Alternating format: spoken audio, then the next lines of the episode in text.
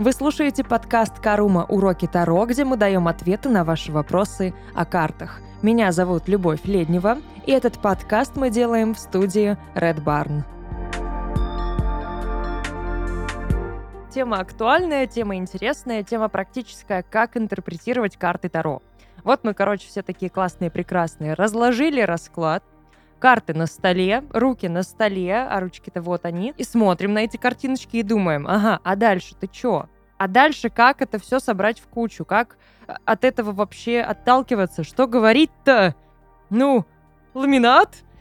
И ты начинаешь думать, начинаешь э, анализировать, смотреть на эти картинки и пытаться как раз-таки, да, что-то из себя выдавить. Как это все интерпретировать? Вот эти все не связанные между собой карты, сюжеты и картинки. Но для начала нужно расслабиться и не требовать от себя какого-то сверхгениального точного результата. Потому что как только ты начинаешь переживать, как только начинаешь думать о том, что ты говоришь что-то не то, что ты не знаешь, не разбираешься и совершишь ошибку, ты ее совершишь. Ну, закон Мерфи. Как бы все просто.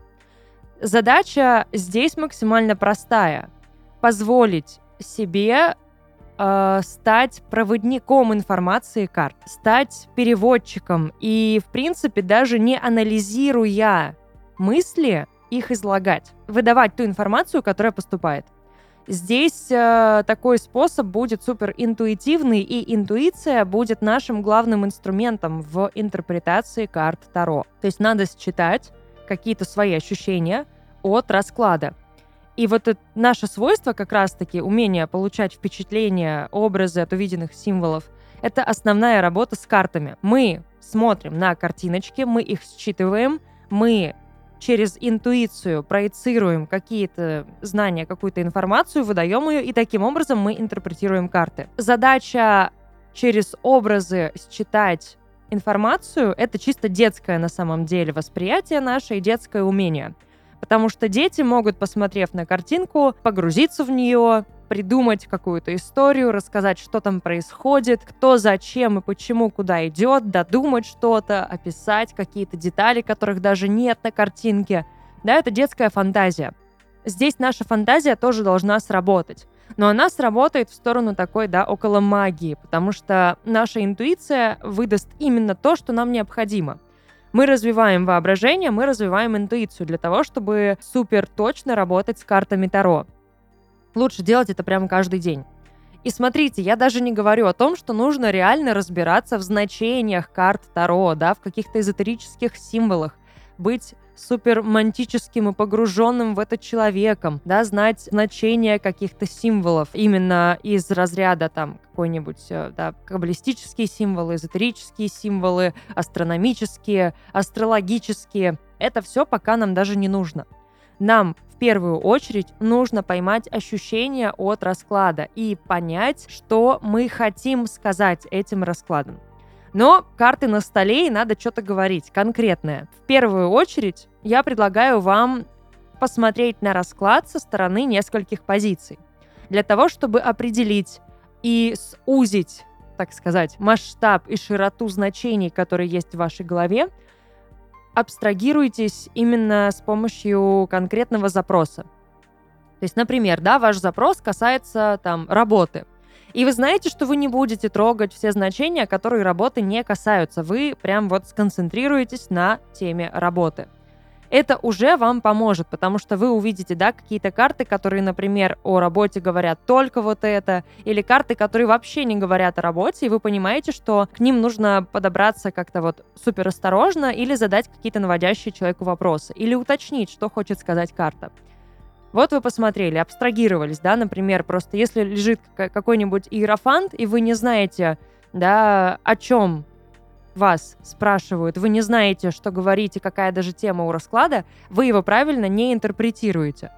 Да, вы будете знать, что это что-то про правила, официальность и какие-то нормы, но о чем именно идет речь, вы не сможете понять. Да, это какой-то там брак, может быть, на работе, это семейный какой-то бизнес, или это официальная работа, или это просто какой-то высокопоставленный человек, или это не свобода, да, ваших действий. То есть здесь нужно прям конкретно знать точечно суть расклада и для чего вы его делаете. Окей, мы знаем, для чего делаем. На что смотрим дальше? Смотрим мы на то, какие вообще арканы на столе, старшие или младшие. Если много старших арканов в раскладе, соответственно, ситуация действительно сложная, ситуация, которая в корне может поменять вообще жизнь человека. Мы анализируем это. Если это да, расклад с младшими арканами в основном, то ситуация бытовая, она вряд ли на что-то прям сильно повлияет, и преодолеть ее будет гораздо проще. Мы смотрим на младшие арканы, какие они, кто, да, там у нас преобладает? Карты двора или числовые арканы? Если карты двора, значит в ситуации задействовано очень много людей. И мы это тоже анализируем, мы тоже это обсуждаем. Если это числовые арканы, да, то это просто именно какие-то ситуации, где как надо себя повести. Какая масть преобладает? Это тоже очень важно, потому что мы смотрим не только какая преобладает, но и какой не достает. Потому что для того, чтобы все было хорошо и мы смогли принять взвешенное решение, нам нужно привести жизнь и масти, и энергию в равновесие. Мы добираем недостаток, да, и отнимаем у переизбытка мы смотрим на то, какие числовые арканы преобладают. Если, например, в раскладе э, у вас 4 восьмерки, 4 четверки, да, вы делаете определенные выводы. Вы понимаете, что человек где-то застрял. Или там 4, 3-4 пятерки. То есть, ну, какой-то прям лютый кризис в жизни у человека. И это тоже важно. И это даже еще не прикасаясь к значениям карт. Мы смотрим на повторяющиеся какие-то символы сюжеты. Это тоже очень важно. В принципе, мы никогда не теряем из виду символизм карт. Мы всегда смотрим на общую картинку, мы смотрим на общий сюжет. В первую очередь мы пытаемся понять, какую историю нам расклад хочет рассказать. Очень часто и клево это работает, проанализировать, как расположены э, карты двора в соотношении друг с другом на столе. Например, да, там карты, герои карт смотрят друг на друга. Это хорошо, да, значит, идет какое-то вот э, сближение, коммуникация не нарушена. Они смотрят в одну сторону, ну, вроде тоже окей. В разные стороны уже, да, не супер хорошо. Делаем выводы.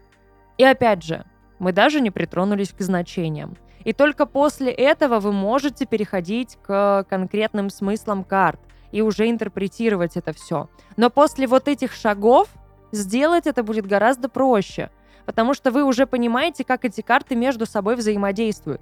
Вы уже понимаете, на что делать упор, да, то есть там, если много жезлов, мы делаем упор на действие.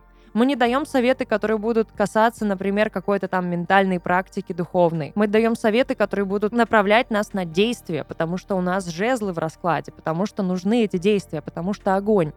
Например, много старших арканов. Да, вы даете совет там с кем-то поговорить авторитетным для человека, если там жрица, иерофан, да, чей-то нужен совет. Это можете быть вы, это может быть даже кто-то другой. Или, например, там в раскладе в конце идет башня, и вы понимаете, что человека нужно успокоить. Потому что, ну, первая реакция на башню — это страх, это ужас. А наша задача в первую очередь рассказать человеку, что башня — это не страшно. Да, это непросто, но ничего в ней страшного нет. Изменить отношение человеку к этой башне. Или, например, наоборот, да, он там махнет рукой и скажет, да фигня это ваше все. Второе, я не верю в эту башню, я все преодолею. Ну, преодолеет, но башня тогда подзатыльник даст в три раза сильнее. Нельзя ее недооценивать.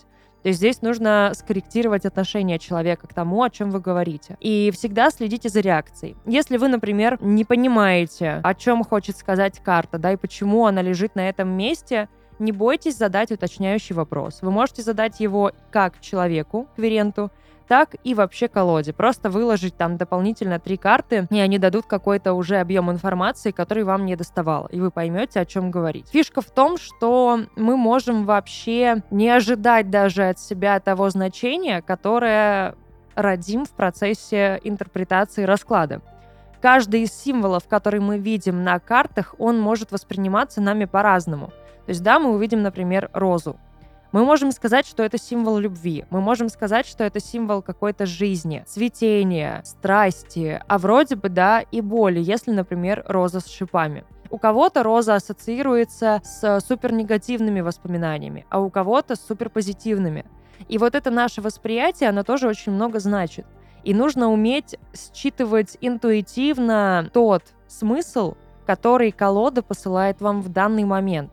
Потому что каждая карта в каждом раскладе ведет себя абсолютно по-разному и дает абсолютно разное значение, разный оттенок своего значения, несмотря на то, что именно суть этой карты никогда не меняется, да, то есть четверка там кубков как была какой-то вот пассивной и эмоционально тонущей, наверное, картой, так она и останется но это будет всегда по-разному. То есть в одном раскладе, например, да, человек в этом эмоциональном своем пассивном пребывании не замечает каких-то новых возможностей для себя, да, он игнорирует все вокруг. А в другом раскладе человек не ценит того, что у него есть. Это абсолютно разные оттенки одной и той же карты. Нужно просто уметь как раз-таки замечать вот эту разницу и выдавать именно то, что первонаперво приходит вам в голову в этот данный момент. Это и есть интуиция, и, скорее всего, то, о чем вы в первую очередь подумаете, посмотрев на расклад, будет той самой истинной, той самой информацией, которую человеку надо услышать. Не бойтесь интерпретировать карты, не бойтесь ошибаться. Ничего страшного в этом нет. У меня не один раз бывало такое, что я, например, о чем-то рассказываю, ну, то есть я трактую расклад, я даю какую-то информацию, а потом в ходе расклада понимаю, что карты друг другу противоречат я возвращаюсь в самое начало, и я меняю эту информацию, которую давала в начале. Это не страшно. Вы не можете наперед прям увидеть, да, и все сразу там опередить свою мысль, опередить свои какие-то процессы аналитические и увидеть, что в конце все вывернется наизнанку. Нет, вы этого не можете сделать. Таро — это не достать карту и сразу узнать, что будет дальше, да, во всех, во всех просто деталях и рассказать человеку, что его ждет. Нет, это не аксиома, это гибкий инструмент, и наше умение трактовать этот инструмент тоже гибкое. Не бойтесь совершать этих ошибок. Возможно, даже если вы ошибаетесь, проблема здесь в том, что у вас недостаточно информации, которую вы изначально получили. Тоже нужно это всегда учитывать и требовать максимум, получать этот максимум и уже от него отталкиваться. Бывали случаи, когда, например, мне не договаривали очень важную часть информации, и из-за этого весь расклад трактовался абсолютно неверно. И приходилось переделывать его, потому что эта информация меняла значение ну, чуть ли не каждой карты это всегда имеет значение, это всегда очень важно. Всегда уделите этому максимум времени и внимания, вытащите из человека, из клиента все, что вам может потребоваться. Не бойтесь этого и не стесняйтесь. От этого зависит качество вашей работы и качество вашей интерпретации. В принципе, это, наверное, все какие-то ключи к тому, чтобы вы классно и подробно, глубоко интерпретировали и трактовали расклад, который делаете. Вы можете придумывать свои какие-то шажочки в этой инструкции. Если вам проще под музыку это делать, делайте под музыку. Если вам нужно настроиться на расклад, пожалуйста, настраивайтесь. Это очень все индивидуально, и никто не скажет вам, как правильно. Только вы можете на своем опыте к этому прийти. Я вам в этом желаю удачи. Надеюсь, ваши расклады будут доставлять в первую очередь вам удовольствие. А на этом все. Это был подкаст «Карума. Уроки Таро», где мы давали ответы на ваши вопросы о картах. Меня зовут Любовь Леднева, и этот подкаст мы записали в студии Red Barn. Увидимся.